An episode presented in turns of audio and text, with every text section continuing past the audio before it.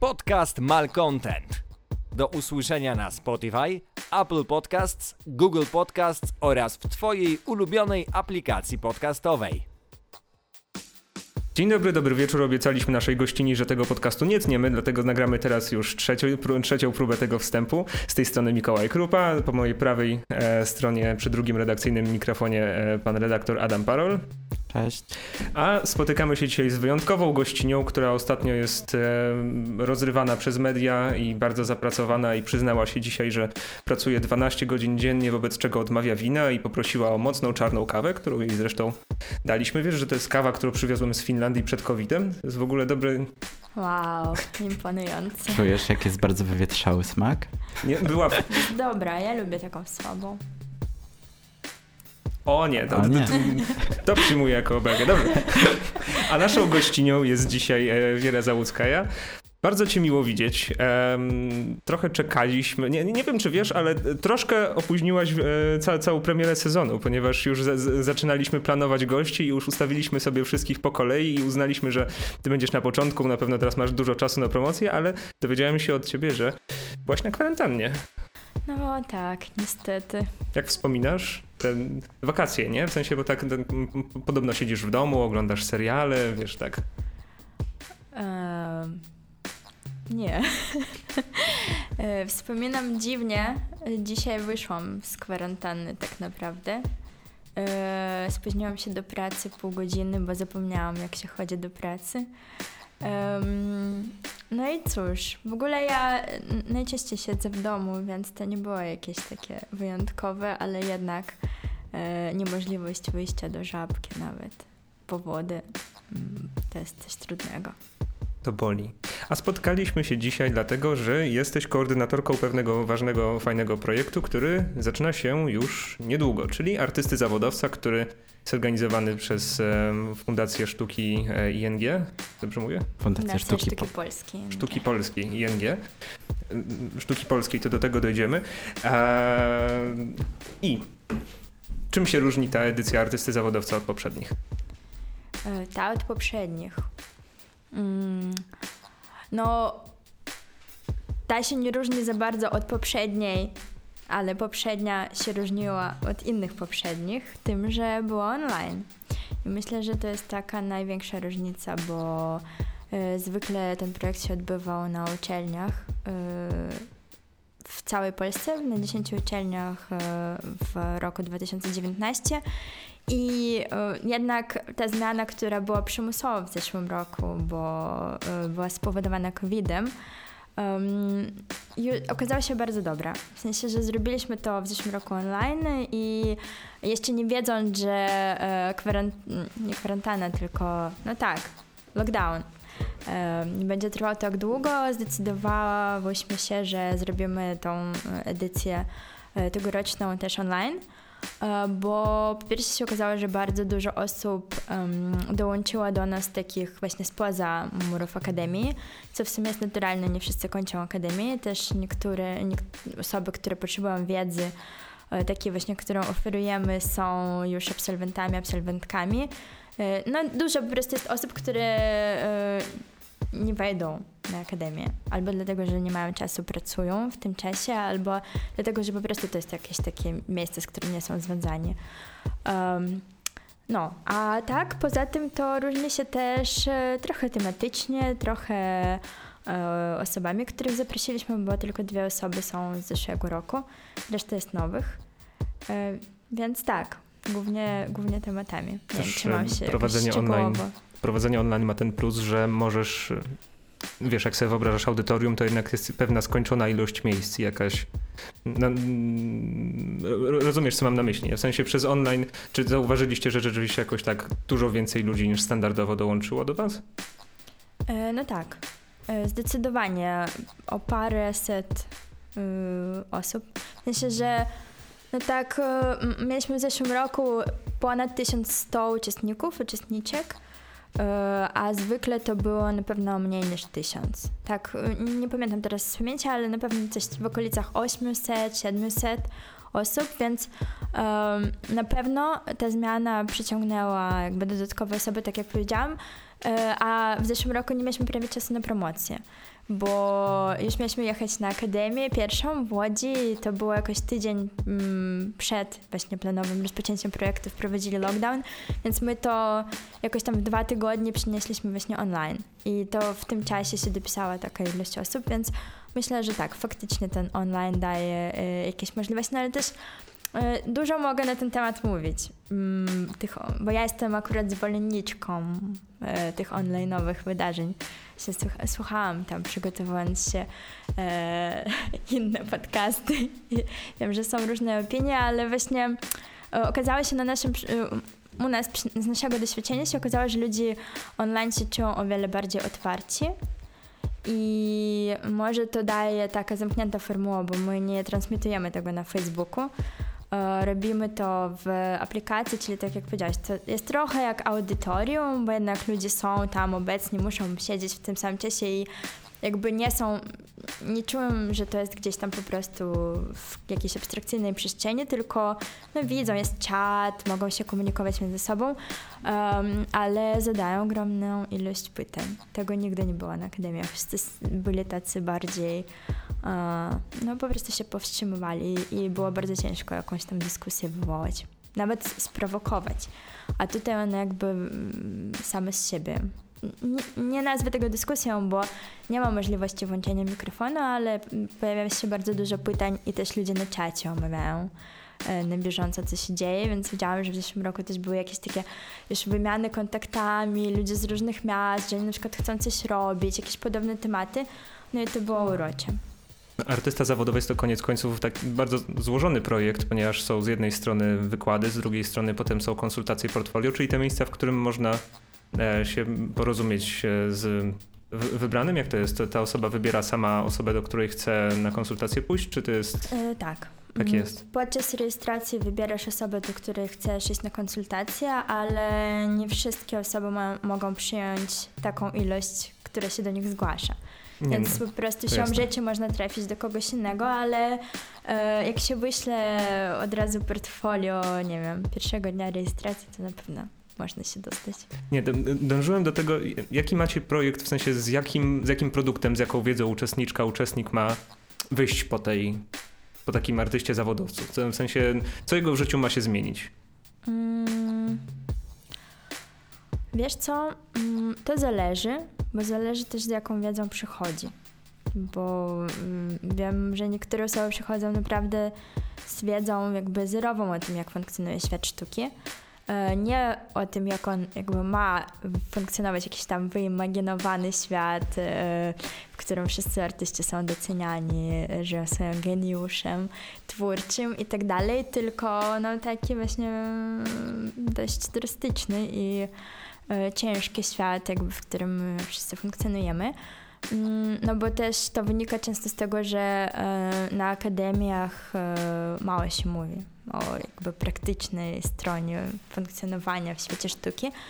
No ale są też osoby, które przychodzą już e, takie bardzo świadome tego jakby i otoczenia i tego, co sami robią, bo to też jest ważne, żeby rozumieć, co ty jakby chcesz wyciągnąć i jakby zrobić w tym świecie sztuki.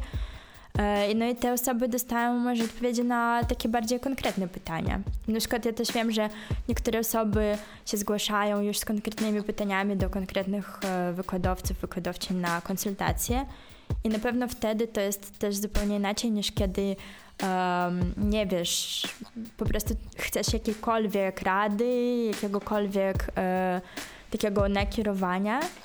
Um, w ogóle w którą stronę masz pójść, no bo też e, jest bardzo dużo różnych, mm, w tych zajęciach uczestniczy bardzo dużo różnych osób. Niektórzy chcą pracować, jakby tworzyć w świecie sztuki wizualnej, ale są też osoby, które się na przykład zajmują e, takimi tradycy tradycyjnymi mediami, jakby taką bardziej e, tradycyjną twórczością.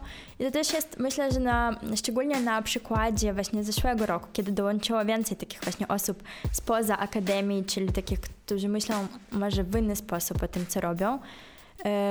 To było też fajne, że e, wiem, że niektórzy wykładowcy potrafili, wykładowczynie głównie, potrafili nakierować e, właśnie takie osoby, że to nie jest tak, że my chcemy czyjeś tam, nie wiem, ambicje, albo jakieś tam pomysły, albo to, jak oni widzą tą sztukę, swoją przyszłość, jakoś tam poobcinać skrzydła, tylko żeby na przykład tym samym poradzić konkretne miejsca, konkretne e, jakieś instytucje, e, placówki, do których oni mają się zwrócić. Na przykład i pokazać to, co robią. Chodzi mi teraz o bardziej takie właśnie coś na e, pograniczu z e, e, między na przykład sztuką a designem, bo takie osoby też się zgłaszają. E, no, więc nie wiem, nie wiem, co kto ma z tego wynieść, ale na pewno wiem, że w sensie, że nie, nie mogę dokładnie odpowiedzieć na to pytanie, ale na pewno wiem, że um, bo to robię, przyglądam bardzo um, dokładnie wszystkie um, ankiety wypełnione ewaluacyjne i naprawdę sobie spisuję wszystkie rady, takie, które są sensowne i później podliczam w jaki, jakby co e, najwięcej osób sugeruje. Na przykład w tym roku mamy wykład z prawa autorskiego.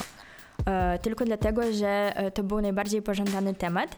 Dla nas to było bardzo dziwne, bo na akademiach na pewno są zajęcia z prawa autorskiego, ale widocznie nie są one Wiesz, realia akademii są, są różne w różnych miejscach i na przykład na Wydziale Malarstwa na warszawskiej ESP Wydziału z um, Prawa Autorskiego to jest przedostatni semestr na piątym roku pół, w sensie jeden semestr tylko, nie? Mhm. Więc rozumiesz, że przez te pięć lat jednak jak student jest na uczelni, to już jakoś funkcjonuje w zakresie prawa autorskiego na pewno, nie? Już chociażby sprzedając, kupując swoje dzieła, czy istniejąc w internecie, więc nie dziwię się, że takie pytania u was padają, bo to jest coś, co jest w wielu miejscach zaniedbane, wiesz, w takim hurra optymistycznym duchu tego, że jesteśmy artystami, artystkami, nie? I takie rzeczy jak prawa autorskie są raczej drugorzędne, ale właśnie te ankiety, o których mówiłaś, tak się nawiązują do tego, mhm. jak opowiadałem o tym, jak złożony jest to projekt, ponieważ jeszcze takim koniec końców chyba najciekawszym i najbardziej trwałym elementem y, artysty zawodowca jest raport, który powstaje po po każdej edycji. I mieliśmy nawet w zeszłym roku, w zeszłym roku nagrywaliśmy razem jak, jakąś setkę, jakiś wywiad, w którym poprosiliście mnie o jakiś komentarz. Jestem taką gwiazdą, Adaś, widzisz? Tej Fundacja Sztuki Polskiej mnie o wywiady prosi. Nie Widziałem ten wywiad. Tak, wiem, ja się wprosiłem. E... Nie, nie, bo to moja żona udzielała wywiadu, a ja siedziałem obok i chyba wyglądałem na takiego zabiedzonego trochę, to mnie Wiera poprosiła, żebym się wypowiedział, nie? E, Ty i... masz zawsze dużo do powiedzenia, także tak, bardziej tego, tego nie zabierzesz.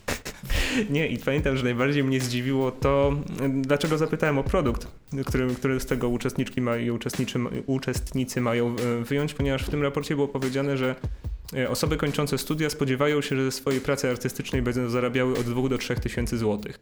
Nie? Co, co, co oznacza, że nie wynajmą nawet mieszkania w Warszawie, prawda? To jest...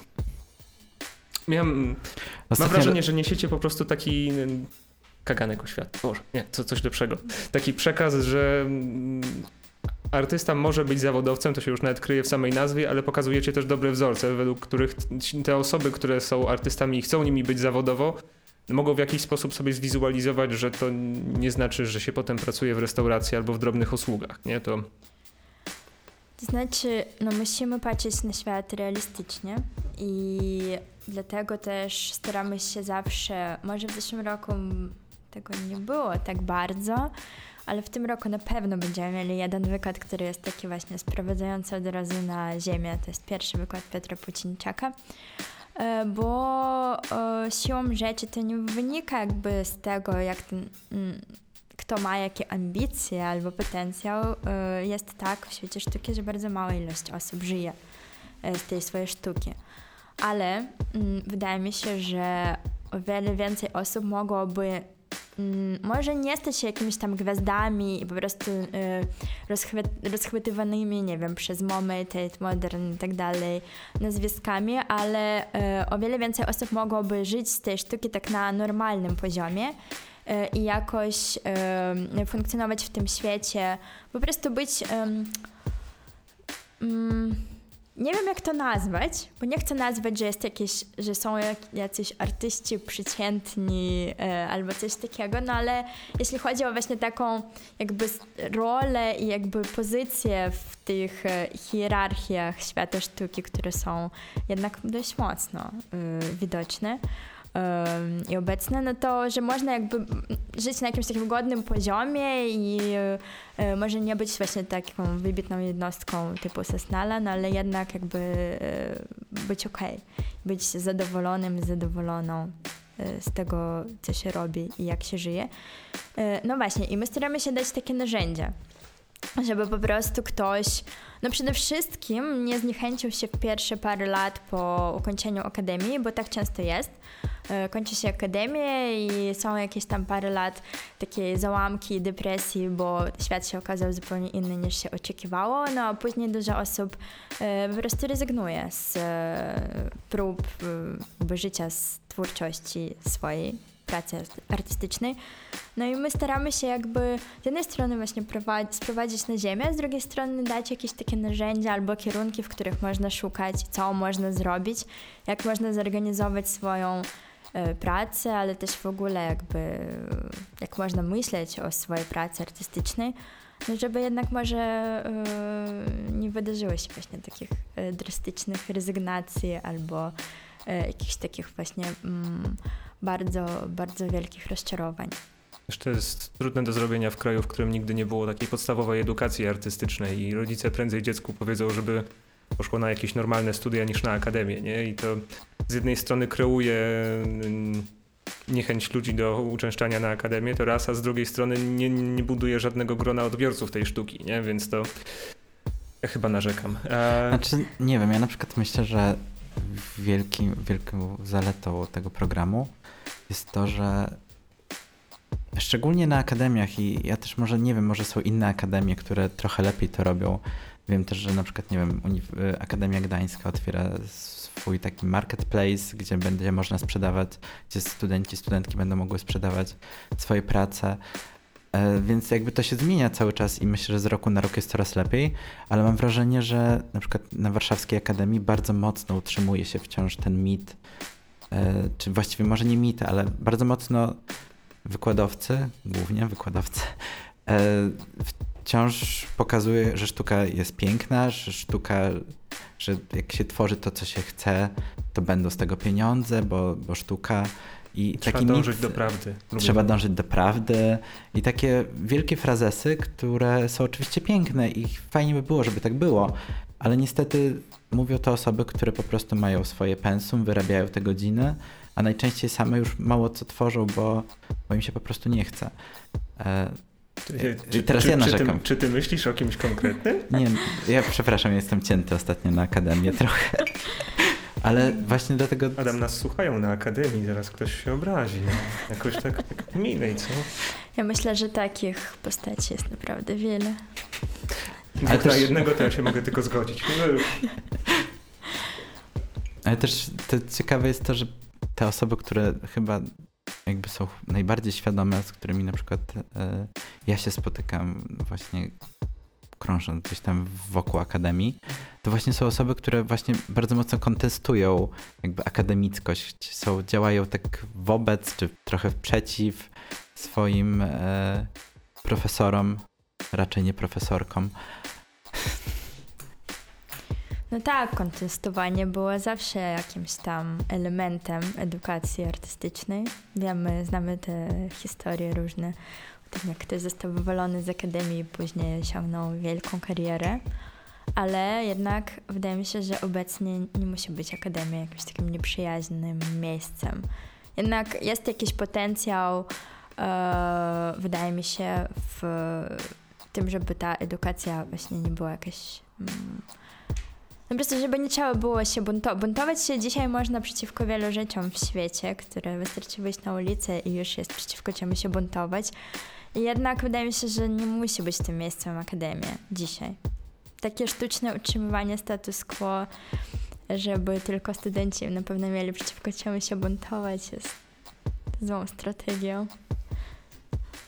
Dobrze. E, przepraszam. Nie, Już nie atakuję Akademii. Generalnie jak, się, jak sobie tak siadam i myślę o Polsce, co robię oczywiście codziennie, e, to sobie wyobrażam, że to jest kraj, z którego się raczej emigruje, niż do którego się imigruje. Myślę, że rozwiejesz teraz moje, moje wątpliwości. Oj tak. imigruje się do Polski i będzie się coraz więcej imigrowało, bo y, ta fala dopiero się rozkręca przecież. Mm, zobaczcie, Ukraina otworzyła, grani- otworzyła się granice, Unia otworzyła granice bardziej dla Ukraińców. A Białorusini teraz uciekają z kraju masowo, niestety. E, no i dużo, jakby dużo innych osób przyjeżdża. Mm, bo właśnie to, te osoby, które tu przyjeżdżają, nie są tylko osobami z Europy Wschodniej. To też trzeba, myślę, że może tego nie widać tak jeszcze na ulicach, ale wiem na pewno, że przyjeżdża dużo osób też e, na przykład z Ameryki Łacińskiej. E, jest tym trudniej tu dostać dokumenty i tak dalej, więc może dlatego nie jest to taka duża fala, e, ale są takie osoby, które przyjeżdżają, chcą tu być, pracować. Nie wiem, czy mam kontynuować to, dlaczego tak jest, no ale mogę powiedzieć, że na przykład Polska jest takim miejscem, w którym jest dużo korporacji międzynarodowych y, z różnych powodów, które tutaj się lokują. I oni chcą zatrudniać y, Polaków, nie Polaków, no ale te osoby, które mają dobre kompetencje, a pochodzą z krajów biedniejszych, typu właśnie Europa Wschodnia, ta e, Ukraina, Białoruś, albo na przykład właśnie Ameryka Łacińska, albo jeszcze jakieś inne kraje, no to jest to dość atrakcyjne, żeby pracować. Dużo osób po prostu się relokuje nawet w, w, w swojej firmie, w której się pracowało kiedyś. Mm, więc tak, będzie tego coraz więcej, ale myślę, że większa, największa fala y, i tak będzie z Ukrainy i Białorusi, tak jak jest to teraz. To jest w ogóle takie dosyć ciekawe i uświadomiłem to sobie właściwie całkiem niedawno, że my mamy, znaczy mam wrażenie, że bardzo często lubimy narzekać. W sensie Polacy i Polki lubią narzekać. Jakby chyba każdy lubi narzekać, ale tutaj narzeka się szczególnie, szczególnie dużo, mam takie wrażenie. Szczególnie od czasu, od 2015 roku, kiedy tych powodów do narzekań jest coraz więcej i to nasze narzekanie, i właśnie Mikołaj na przykład też powiedział, że z Polski raczej się wyjeżdża, a nie przyjeżdża. A właśnie to, że Polska może być ciekawym krajem, czy właściwie takim krajem, do którego chce się przyjechać i są tutaj jakieś możliwości, mimo oczywiście wielu przeciwieństw, wielu rzeczy, których, e, których w Polsce, nie wiem, które nie są idealne, które w Polsce są, są złe, jednak do Polski się przyjeżdża i to, to e, czytając jakby badanie, z, które zostało opublikowane w Zazinie, którego jesteś współautorką, właśnie jest to bardzo ciekawe, że tych powodów, do, dla których Polska jest fajnym miejscem do zamieszkania jest całkiem sporo. Nie ma no pytania. Gdzie, gdzie, masz, gdzie masz pytajnik? Nie? nie wiem. Sponsorowany przez Polską Fundację Narodową, nie? Jest... Dlaczego? Nie, nie wiem, tak. Nie no, w sensie po prostu mnie to jakoś tak zaciekawiło. No dobra, ja nie umiem e, chyba. Nie no dobra. Um, słuchaj, ja bym jednak jakoś starała się nie wchodzić w takie totalne e, entuzjastyczne tematy. Czarno, czarnowictwo, ani takie super entuzjastyczne, bo to, że tutaj się przyjeżdża, chce się tutaj mieszkać, się mieszka, to jeszcze nie oznacza, że Polska jest takim cudownym, przyjaźnym krajem i masz totalną rację, że po 15 roku się pojawiło bardzo dużo powodów, żeby chcieć tu nie mieszkać, które myślę, że mam też osoby, które tutaj przyjechały z zagranicy. Mogę na swoim przykładzie powiedzieć, że ja mieszkam w Polsce najdłużej chyba, w ogóle ile się da, w moim wieku przynajmniej. Y, mieszkam tu 12 lat i w ostatnich latach mam coraz więcej chęci też, żeby wyjechać gdzieś, ale wiem, co to jest doświadczenie migracji. Nie wiem, czy będziemy to mówić, czy nie, ale w ogóle jakby to jest, to jest tak, że jak się tu przyjedzie, to już jest trudniej trochę może wyjechać gdzieś dalej, no bo się wie jakby jaki trzeba przejść proces. To się nazywa e, czasem samobójstwo społeczne, no bo tak to trochę jest, jakby musisz całe życie społeczne zacząć od nowa. Więc e, myślę, że tych wbrew pozorom, te osoby, które tutaj przyjeżdżają z zagranicy, mamy wiele powodów więcej, żeby tu zostać, bo jak przychodzisz już tutaj cały ten proces uzyskania dokumentów, pozwoleń, pracy, nauczenia się języka, bo w Polsce nie wiem, czy da się tak bardzo dobrze funkcjonować, nie znając języka, raczej nie, e, albo jest to utrudnione, no i tak dalej, i tak dalej, no to oczywiście masz więcej powodów, żeby zostać, nie? I też wiesz, że nie wszędzie jest tak kolorowo. Mm, ale y, to nie jest też tak, że te osoby, które przyjeżdżają, takie jak ja, nie dostrzegają jakby problemów. Y, inaczej jest y, inny, jakby trochę innym wątkiem jest to, że to narzekanie, o którym mówisz, jest faktycznie takim czymś, co się rzuca w oczy, bo mm, przed 2015 rokiem wydawało mi się, że w Polsce naprawdę nie ma na co narzekać. Jeśli, no, jeśli nie chodzi o jakieś tam szczegóły, nie, i, i tak dalej, jakieś takie drobne problemy, no ale ogólnie, że e, to jest kraj, który się rozwija, w którym da się raczej znaleźć pracę, nie ma jakiejś strasznej biedy, no jest spoko. Można lubić ten kraj, można nie, ale że to, żeby tak w kółko narzekać, to, to było dla mnie dziwne. No teraz to już jest inaczej trochę. Czyli to nasze narzekanie wkurza cię troszkę mniej. E, to mnie nie wkurzało, to mnie po prostu bardzo dziwiło, że w sumie gdybym ja miała podobną sytuację i możliwości u siebie w kraju, to nie wiem, czy bym wyjechała, czy no pewnie też bym coś tam narzekała, ale kurde. Nie, bo jakby w, pada tutaj w, w Zazinie pada takie właśnie sformułowanie e, jakby poznanie swojego przywileju. I to właśnie jest bardzo ciekawe, jakby czy, czy życie w Polsce jest przywilejem? I jakby na pewno jest wobec innych krajów. I jakby to, to bardzo mnie zaciekawiło, że jakby e, wobec tego, że zacząłem ostatnio właśnie myśleć o tym, że, że tyle narzekamy, a jednak zaraz niedaleko nas toczy się wojna. I też jakby w kontekście protestów w Polsce, kiedy e, padały takie sformułowanie, porównania do, do opozycji białoruskiej, które często były nie na miejscu mhm. i, był, i były dziwne, ale właśnie to jest bardzo ciekawe, że wciąż, wciąż jakby przywilejem, y, że mamy taki przywilej, e, w sensie ja mam. E, no tak, zdecydowanie. My akurat w Zinie mówimy o przywileju naszym, nawet jakby migrantów, e, dlatego że jesteśmy po prostu, pracujemy w świecie artystycznym i już mamy trochę inaczej jakby ustawione spektrum naszych doświadczeń, tego w ogóle jakby zainteresowań, więc od razu mówimy i określamy, że nie jesteśmy, nie reprezentujemy grupy migrantów, migrantek jako takich, reprezentujemy jakiś wycinek. Oczywiście mamy doświadczenie migracji, coś tam możemy wiedzieć, ale nie chcemy, żeby ktoś myślał, że na przykład te problemy, które poruszamy, które dotyczą świata artystycznego, dotyczą wszystkich migrantów. No bo są to dość uprzywilejowane rzeczy jednak.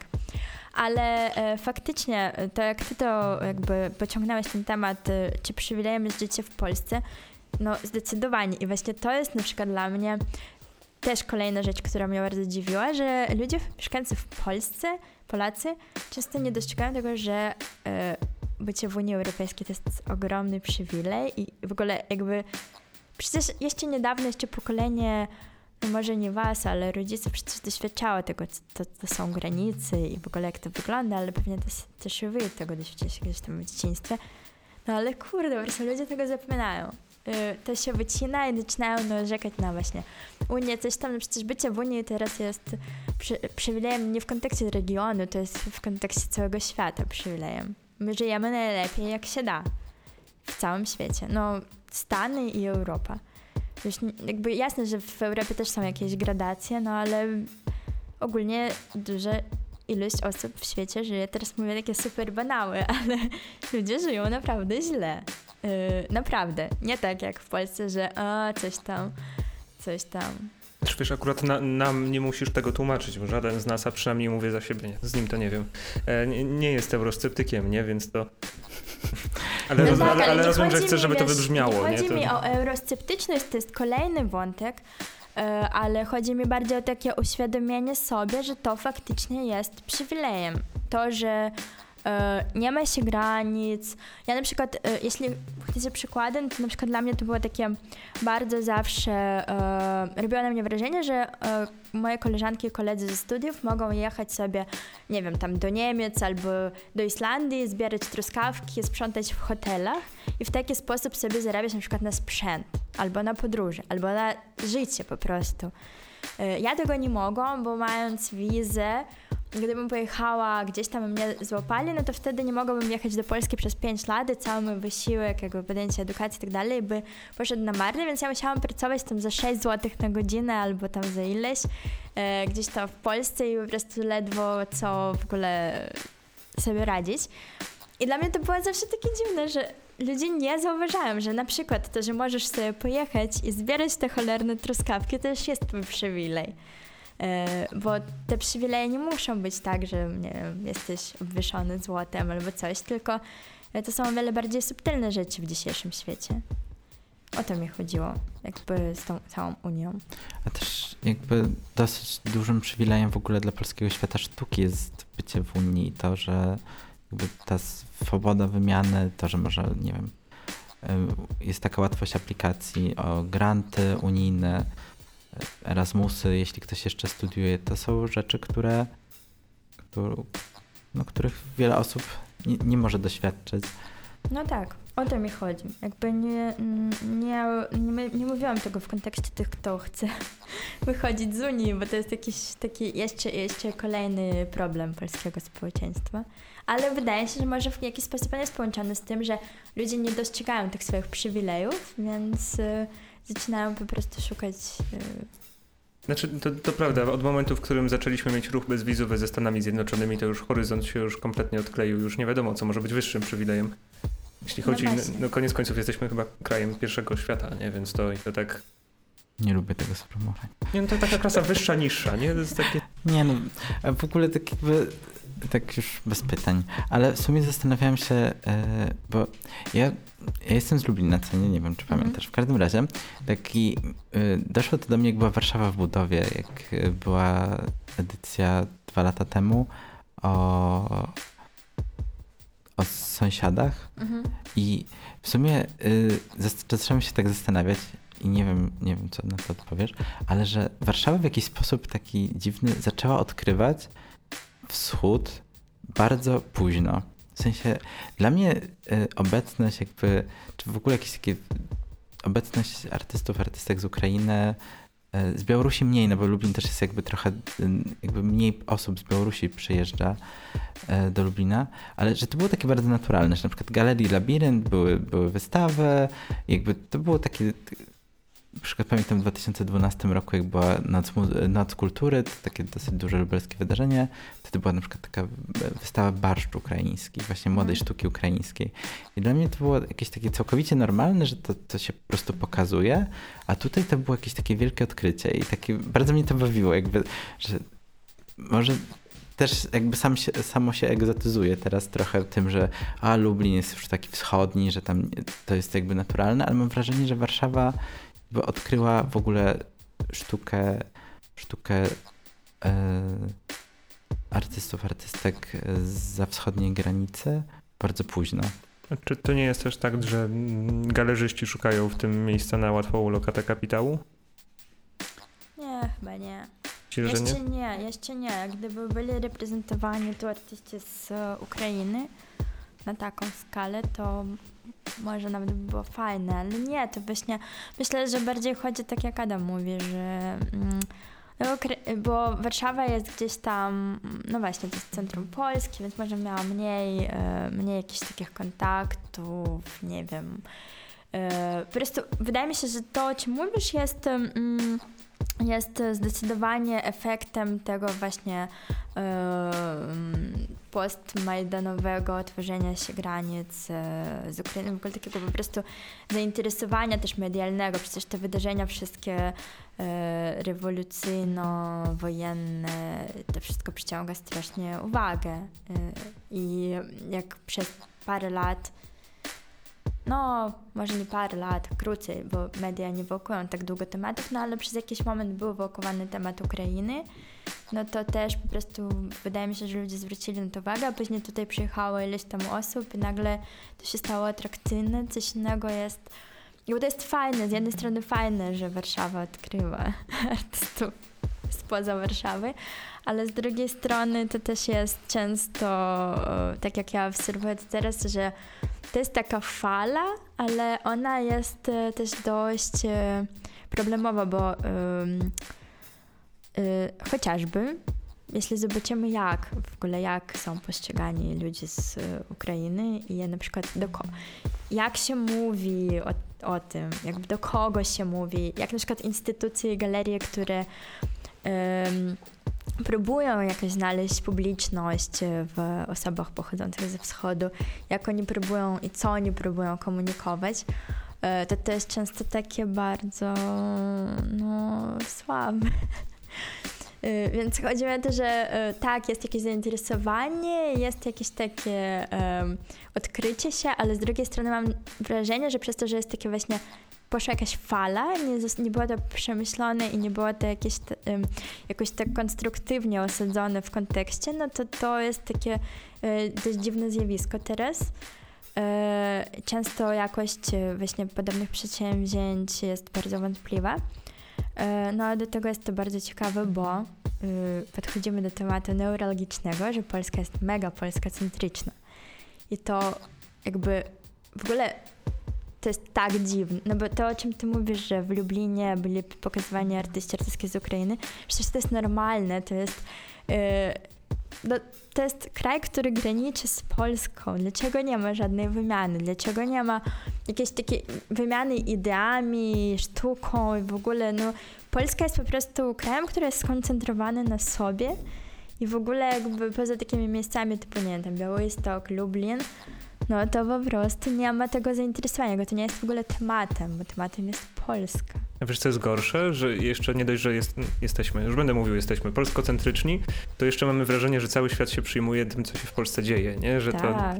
to nie, mnie, mnie tak zastanawiało bardzo, chociażby był ostatnio ten protest mediów, nie? W sensie to jest duża sprawa, że, że no nie wiem, nagle telewizor się czerniał z jakimiś napisami trochę jak w stanie wojennym, nie? I tak się zastanawiałem, w jaki sposób y, prasa na świecie się do tego odniesie i wcale jakiejś wielkiej tragedii nie było na świecie, nie? W sensie jakoś myślę...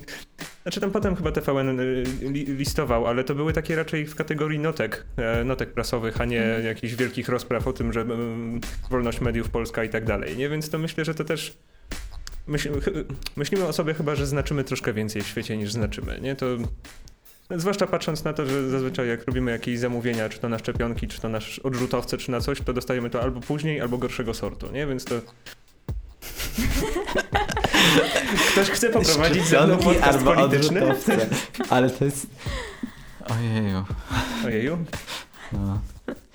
No to jest duży temat, znów chodzi tutaj o tą egzotyzację i tak dalej. Te komplek- to jest spowodowane, ta polskocentryczność jest spowodowana kompleksami, kompleksem bycia tym gorszym dla Europy, jakby ten, ten że jesteśmy w Europie, jakby jesteśmy swoje, ale jesteśmy gorsi i musimy szukać kogoś, kto jest jeszcze gorszy, albo cały czas wałkować te swoje jakieś tematy i problemy, żeby tak jakby pod, podnosić siebie, jakby, na, że nie, to nie jest tak, że myślimy, że no tak, jesteśmy, jesteśmy ważni jakby i tyle, tylko cały czas takie próba skoncentrowania się jakby na sobie, powiedzieć jeszcze więcej o sobie i tak dalej.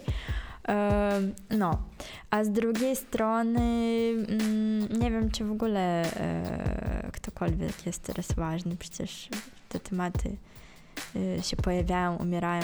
Myślę, że nie chodzi o to, że Polska jest nieważna dla świata i tam jakaś ustawa medialna, tylko że tego jest tak dużo, że ciężko jest, żeby to się utrzymało. Na przykład mm, teraz temat Białorusi już umarł we wszystkich mediach raczej. E, a tam się dzieją mm, najbardziej drastyczne rzeczy dopiero teraz. I może też najciekawsze.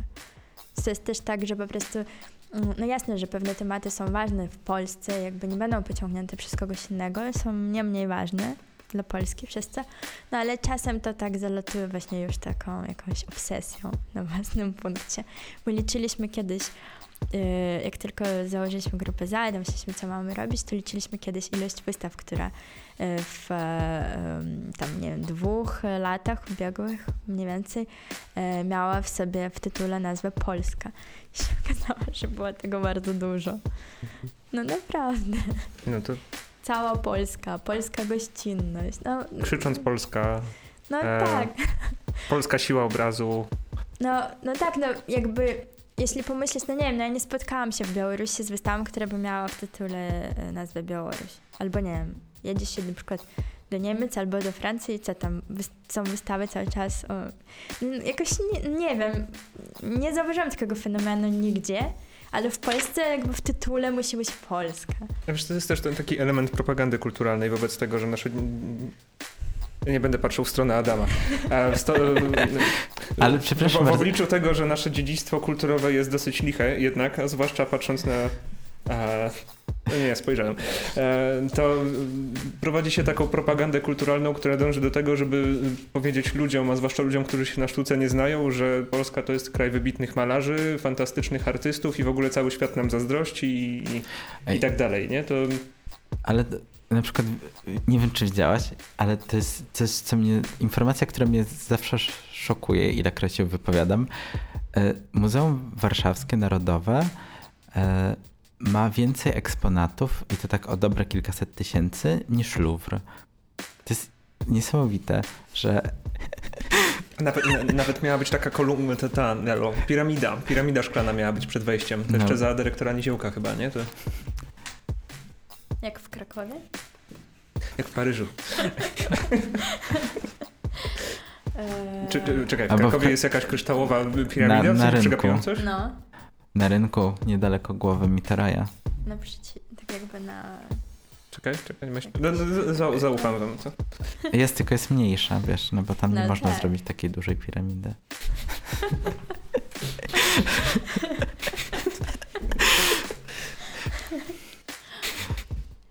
No. No nie, od, od, odbij jakoś, nie? W sensie- Ale masz rację, nie zwróciłem na to uwagi, że, że, że jest bardzo dużo, już nie tyle wystaw z polską sztuką, co wystaw, które podkreślają, jak bardzo są polskie, nie? To jest trochę, no tak. to jest przykre.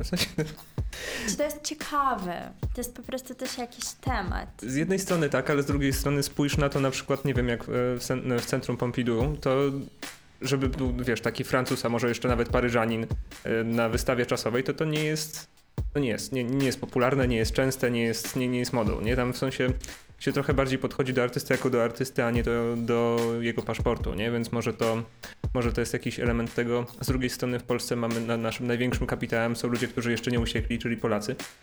A, Nie, chyba arbitralnie trzeba przestać nagrywać. Tutaj będzie trzeba tyle ciąć, jakby Mikołaj. Boże, nie, prze, przepraszam, jestem złą osobą do tego tematu. Słuchaj, słyszeliście? Jest- takie państwo... Nie, dobra, nieważne. Jesteśmy straszni. Nie, nie, po prostu... Te tematy na- narodowościowe są dosyć trudne i ja bardzo długo się zastanawiałem nad tym, w jaki sposób poruszymy je w tym odcinku. Widzę, że poruszyliśmy je w każdy możliwy sposób i się bardzo cieszę. Znaczy, ale chyba w ogóle jest tak, że jakoś jest, w sensie, Polska, znaczy Polska jest taka homogeniczna i jakby na przykład to, że... Homofobiczna, pojęcie homofobiczna. Homofobiczna też troszkę, ale homogeniczna i to, że nagle, nagle przestaje być, to jest jakieś taki też szokujące i, i się uczymy. Się dużo musimy nauczyć jeszcze. Takiemu. Nie, ten, ten kraj będzie fajny, tylko za jakieś, wiesz, jakieś 60 lat, tylko trzeba by nas na przykład jutro wszystko rozkopać, zasypać wapnem i poczekać, aż się wchłonie, nie? To za 60 lat będzie piękny park krajobrazowy. Nie, Znów nie. narzekacie. Nie chciałam was przerywać. Ale ja nie, nie narzekam, ja jestem zadowolona. Ja teraz na przykład sobie żyję spokojnie i w ogóle Tak, tak, tak, mi jest dobrze w życiu. fantastycznie. Nie, ja też się cieszę. Nie, nie, znaczy wiele nam bardzo uzmysłowiła, jak uprzywilejowani jesteśmy, więc mi nie wypada trochę teraz narzekać na ten kraj niestety. A zwłaszcza, że, że, że mi dał dużo.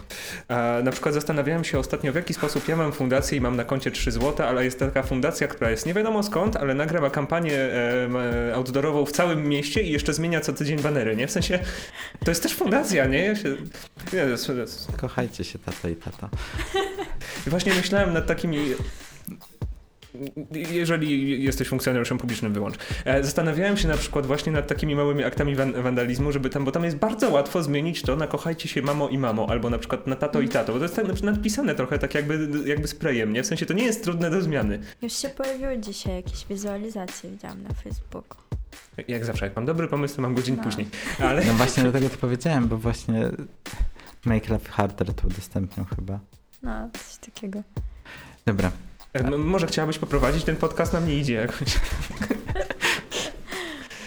E, nie- Ale macie tam pytania są zapisane, widzę. ta- Tak, redaktor Parol jest z tych dokładnie. Nie, bo to były takie Dzisiaj pytania. zaobserwowałam Ale właściwie- aktywność na swoim LinkedInie. E, Ja, się za, ja zawsze zapominam, że to się. Nie, ja zawsze zapominam, że to się wyświetla i starkuje jakichś starych znajomych i potem dopiero widzę, że. Chcę zacząć z powrotem. no Przepraszam. No, więc e, na pewno macie dużo pytań. Właśnie, właśnie. Czekaj, skoro już tak weszliśmy w mód narzekania. Miałaś całą Polskę do wyboru, a wybrałaś Kraków. To dosyć osobliwe. To jest... To była pomyłka. która zadecydowała na e, wielu wydarzeniach w moim życiu. Więc e, tak, no słuchajcie. Jak się przyje... Ja byłam bardzo ambitna e, kiedyś i e, przestudiowałam wszystkie sylabusy wszystkich studiów, które mnie interesowały i stwierdziłam, że porównawcze studia cywilizacji na UJ to jest to. I tutaj się nie pomyliłam, ale nie wiedziałam, że przyjdzie mi mieszkać w Krakowie. Więc tak, to było coś. no. Miasto, w którym masz park turystyczny w samym środku i jeszcze musisz przez niego codziennie przechodzić, bo inaczej się nie da. no tak, jeszcze właśnie ja studiowałam przez 3 lata na rynku, No tak, bo, bo, tam przecież... miałam katedrę swoją porównawczych studiów cywilizacji, to było na rynku. Więc my mieliśmy tego pana gitarzystę, który miał e, melodię, która trwała minutę. I to było tak, on miał taką gitarę elektryczną i to brzmiało na cały rynek i my po prostu mieliśmy wykłady w kółko. e, tak, więc to było zabawne. No, ale to jest jakby, rynek w Krakowie to nie jest też największy problem Krakowa. No właśnie, ale tak chciałem ci powiedzieć, że rzeczywiście to jak Warszawa rozwiązała, to takie miejsce, w którym nikt nie bywa i nikt nie chce bywać, to jest lepsze, nie? To jest, Samo centrum. No, myślę, że tak. W pewnym sensie tak, no bo to jest bardzo ciężkie, żeby jakoś funkcjonować, bo w Krakowie faktycznie to życie się toczy dookoła rynka. Przynajmniej życie akademickie, takie miałam wrażenie. I to jest problemowe i z punktu widzenia jakby infrastruktury. Na przykład właśnie zastanawiałam się, e, jak to jest z osobami niepełnosprawnymi i tak dalej, no bo na przykład tam się wchodziło bardzo ciężko. Później nas przynieśli na, do Instytutu Socjologii, tam jest winda na szczęście, ale no jednak to nie było wygodne z wielu powodów, ale tak, myślę, że ta przestrzeń turystyczna mogłaby pozostać turystyczna. Ja też pamiętam, że Wydział Historii Sztuki UJ-u, który mieści się Na Grodzkiej. na Grodzkiej, tam jest, to jest w ogóle niesamowite, że to, że na przykład wchodzisz y, z takich zewnętrznych ganków do sal wykładowych, musisz zawsze mieć ze sobą kurtkę, jest zimno. No, to znaczy do tych sal akurat rzadko się chodzi, bo tam wbrew pozorom nie jest dużo sal. Y, Większość jest tam jakby w środku budynku, a okej. czasem coś się robi w tych salach jakby Ja byłem w tej auli tylko. No, no to, Pamię- to jest takie... Mm, pamiętam, że miałam tam chyba jedno zajęcie. okej. Za, no, Tam są tacy strasznie smutni panowie patrzący z portretów i jest jedna pani, chyba jedna albo dwie. Wiem, że y, i tak jest, i ta pani jest podpisana historyk sztuki. Bardzo, bardzo mnie to y, smuciło i bawiło jednocześnie, że sami smutni panowie. To jeszcze zosta zostając w Krakowie, jak wspominasz współpracę z Bunkrem Sztuki? z bunkrem sztuki. Wiecie co? E, Znaczy pracowałaś tam, z tego co widzę, 10 miesięcy, już na, nakierowałaś mnie Nie, swojego LinkedIna, dłużej, więc ale... dłużej pracowałam tam, bo pracowałam tam na, jakby jako asystentka kuratorek, tyle, a jeszcze wcześniej pracowałam jako obsługa wystaw, to było najciekawsze doświadczenie w moim życiu chyba. E, z perspektywy czasu, wbrew pozorom, nie postrzegam tego tak źle, może dużo zapomniałam. Wydawało mi się, że to będzie zawsze moje najgorsze doświadczenie pracy. Zresztą wszyscy, kto tam my pracowaliśmy, byliśmy przekonani chyba, że to będzie najgorsze miejsce, w którym kiedyś pracowaliśmy, ale się okazuje, że mm, nie. W sensie nie, no, y, było to, mm, było to bardzo trudne. Ja po prostu pracowałam w swoim życiu w wielu y, już różnych dziwnych miejscach. I właśnie takie y, super małe fundacje, bo powiedziałaś właśnie o swojej fundacji, no, takie fundacje, które żyją w ogóle nie wiadomo z czego, zatrudniają jedną osobę i trzeba tam robić wszystko i jest jakaś po prostu szała, masakra i coś tam, no to są gorsze niż bunkier sztuki chyba. E, Ale bunkier miał bardzo dużo problemów e, związanych ze wszystkim. E, też myśl, ja pracowałam w czasie No chyba takich, takiego już totalnego upadku tej instytucji. W sensie jeszcze nie załapałam się, bo wyjechałam z Krakowa jeszcze zanim został bunkier przyjęty przez Mocek. Ale to już wszystko do tego zmierzało. Więc e, no naprawdę to było ciężkie, ale e, z drugiej strony pracowałam w tej instytucji jako właśnie e, asystentka kuratorek, a tak naprawdę e, robiłam tam wszystko właśnie, co robią po prostu kuratorzy, kuratorki, więc tak jak teraz wspominam, to w sumie to była w pewnym sensie też fajna praca. No bo na przykład e, pracowałam przy wystawie e, Próbka kara być pali patil, to są para małżeńska artystów z Indii, E, I no wiecie, ja jeszcze studiowałam e, na tych mm, porównawczych studiach cywilizacji, uczyłam się hindi. Dla mnie to było w ogóle wow. To, I my się bardzo zaprzyjaźniliśmy i dalej się przyjaźnimy. Prabhakar jest e, rozchwytywanym artystą, w sensie, że on już wtedy był pokazywany przez Charlesa Eshe, Katrin Krzysztof Bokargiew, więc to jest taka no jakby śmietanka. Dlatego też był ściągnięty do bunkra, bo dyrektorka wczesno miała takie ambicje, żeby edukować tych niewyedukowanych krakowskich ludzi, plebs. E, No i, e, i to było niesamowite, to było super. Oni przyjechali na rezydencję, robiliśmy tą wystawę i dla mnie to było takie wtedy jakby naprawdę jakieś takie dotknięcie tego świata międzynarodowego, e, czego w ogóle w Krakowie, już jakby nie mówiąc o tym, że w Krakowie bardzo mało się dzieje wokół sztuki współczesnej, no to jeśli chodzi o jakieś takie międzynarodowe mm, współpracy, to tego jest bardzo mało. No i naprawdę wtedy ja na przykład e, jeszcze bardzo źle pisałam po polsku, e, ale musiałam tworzyć opisy e, do dzieł z kolekcji, takich do portalu wirtualnych muzeów. I to nie było tak, że byłam wyzyskiwana, tylko faktycznie właśnie Ania Lebenstein, z którą wtedy współpracowałam nad tym, ona mi bardzo pomagała i tak dalej. W sensie naprawdę zetknęłam się w Polsce z takim jakimś no, że mm, to, że ja na przykład mogłam mm, popełnić jakieś błędy językowe, no to to był tak duży problem, że byłam wykluczona z e, wielu jakby możliwości, jakiejś współpracy i tak dalej. No a tam w bunkrze naprawdę mogłam jakby i wykonać pracę i też być jakoś zaakceptowana, mimo tego, że robię jakieś tam błędy i coś tam.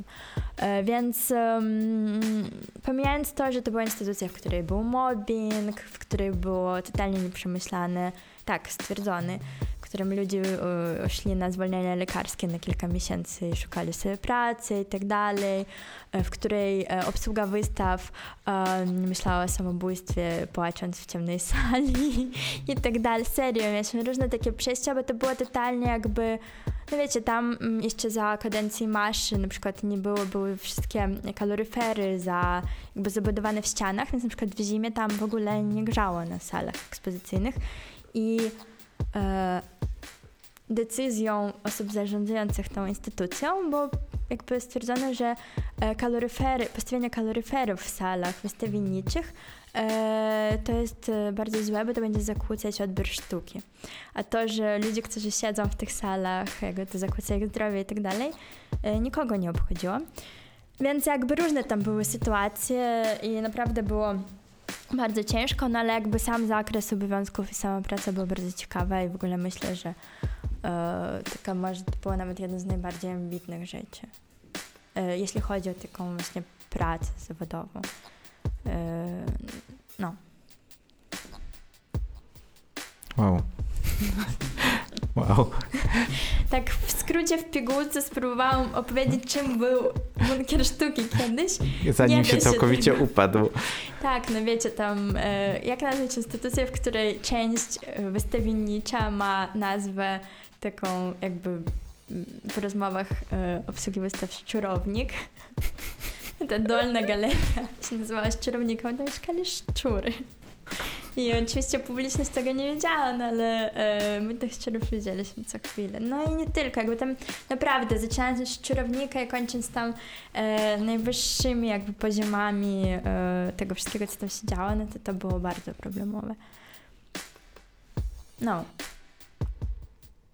To, to była chyba najbardziej skomplikowana odpowiedź na to, jak wspominasz Kraków. To, to, Ale niesamowite. Kraków jest chyba trochę fascynujący jednak. no słuchajcie, ale bunkier też, wiecie, no bunkier to jest też wyjątkowe miejsce, w sensie i architektonicznie. Właśnie, no bo I to, że tam się odbywało naprawdę, no jakby odbywało się tam dużo super wystaw. I było to jakieś miejsce e, przez jakiś czas historyczny ważne i naprawdę jak się tam siedziało i oglądałam wszystkie katalogi wydane, wydane kiedyś, e, jakąś dokumentację, bo musiałam też bardzo dużo, bo na przykład tam było w ogóle nie nie ogarnięte te wszystkie sprawy archiwalne i tak dalej. Podejrzewam, że to jest w wielu instytucjach. E, tak to wygląda i grzebaliśmy tam, grzebaliśmy jakieś rzeczy, no to to było niesamowite. To jednak nie było takie jakieś totalnie miejsce, które nigdy tam nic się nie działo. Tylko po prostu w dziwny bardzo sposób e, to wszystko zostało sprowadzone do, do poziomu tego, co teraz jest. też jakby to jest instytucja, która wciąż ma niesamowity potencjał. No, z jednej z, z strony ze względu na swoją historię i to, co tam się działo, ale też nawet sama lokalizacja, to jak to jest blisko, to jak to jest, jak wspaniały jest ten budynek, jakby architektonicznie właśnie i No tak. poza szczurownikiem. No tak, no ale tam właśnie to wszystko, tam nie działało wszystko, ta kawiarnia przybudowana. Jakby to wszystko było y, złe. My mieliśmy na wystawie czasem y, dziennie jedną, dwie osoby w tej całej przestrzeni, przecież tam jest ogromna przestrzeń. A my jako, kiedy ja jeszcze pracowałam jako obsługa, to musieliśmy liczyć i tam naprawdę no, były różne, my, czego my tylko nie robiliśmy. My po prostu mieliśmy tą przestrzeń dla siebie cały czas. Tam po prostu się działy najbardziej crazy, niesamowite rzeczy, które w ogóle mogły się wydarzyć, bo byliśmy osobami tam właśnie kiedy ja byłam, bo nas zatrudniali, to było też bardzo ciekawe, że y, jako obsługa wystaw zatrudniali osób jakby po akademii albo po historii sztuki, czyli było dużo wymagań i my później siedzieliśmy tam, wariowaliśmy w, tym, w tych przestrzeniach i to było jakieś takie totalnie surrealistyczne, bardzo krakowskie. Y, no tak, ale mm, właśnie y, do czego prowadzę? Do tego, że ta jakby potencjał lokalizacji nie jest w ogóle wykorzystany. On jest antywykorzystany. Tam naprawdę nikt w ogóle nie, w ogóle nikt nie przychodził. No ciekawe jak jest teraz, jakby po tym przejęciu przez, przez, mod, znaczy przez dyrektorkę Mocaku i połączeniu unią personalną tych wspaniałych instytucji. Nie wiem. No bo w sumie na przykład Mocak jest chyba totalnie modnym miejscem. Ja też rzadko kiedy... Tak, jest. tak, jest bardzo modnym, ale też tam jest, Mocak ma lokalizację obok Muzeum Schindlera, Mhm. więc tam jadą niektóre wycieczki, po prostu te, jak to się nazywa, te takie właśnie rikszy, motorikszy. City Tour. Tak, i one jadą jakby do Schindlera i do Mocaka. E, Bo ja tam też na tej ulicy Lipowej kiedyś pracowałam jako kelnerka i to wszystko obserwowałam, że tam jakby to nie jest publiczność docelo, docelowo ściągana do, e, do Mocaka. Wydaje mi się, że Mocak też bardzo się dostosowuje. Oni robią na przykład dużo wystaw o Holokauście, czy to jest jakiś tam ich temat. No bo wiedzą, że tam jest ta wędrownicza publiczność. Oczywiście też ściągają, bo oni jakoś tak akurat właśnie jeśli chodzi o jakby promocję siebie i tak dalej, jakoś to jakby robią mm, skutecznie, że ludzie kojarzą to miejsce. Ym, ale nie wiem, czy to samo. No, myślę, że jeśli wprowadzą jakby te same reguły i te same jakby mniej więcej tak samo podejdą do promocji, to do bunkry tak samo ściągną. Tylko no, chodzi o to, że to nie jest jakieś opiniotwórcze miejsce, nie? Albo coś. To jest takie po prostu atrakcja kolejna, która nic nie daje z siebie tak naprawdę.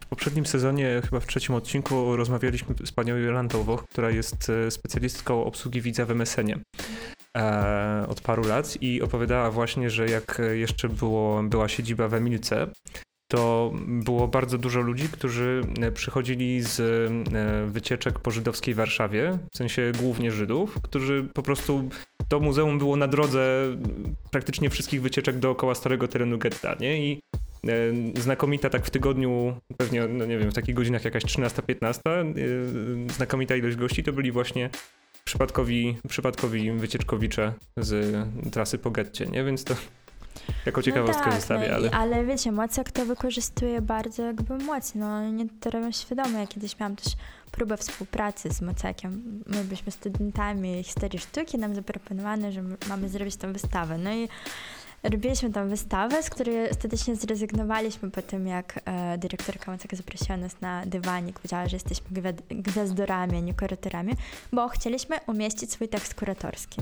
Na wystawie. Jest Ekstrawagancja. No, ona powiedziała, że ja nie byłam na tym spotkaniu, ale miałam nagranie specjalnie dla siebie na dyktofonie, więc wiem, jak przebiegała ta rozmowa. E, Było, to, było powiedziane, że e, po prostu nie, jeszcze nie jesteście kuratorami, e, więc nie możecie jakby w ogóle co za ambicje, jesteście po prostu gwiazdożycie, dy, dyktujecie nam jakieś reguły, bo oni mają taką jakby notkę, do której musisz się dostosować, czyli to jest wystawa taka i taka. Pokazujemy artystów takich i takich. Jakby mają to skonstruowane i nie ma szans, żeby zrobić jakoś inaczej. Mm, Ale to widocznie działa właśnie na taką publiczność, którą oni docelowo chcą ściągnąć, czyli takich właśnie przypadkowych widzów masowych. E, No bo jednak e, jak się wejdzie do Macaka, to jest tam o wiele więcej osób zawsze w środku niż na przykład w bunkrze. Więc no, Mają też grający dywan. tak? No kiedyś...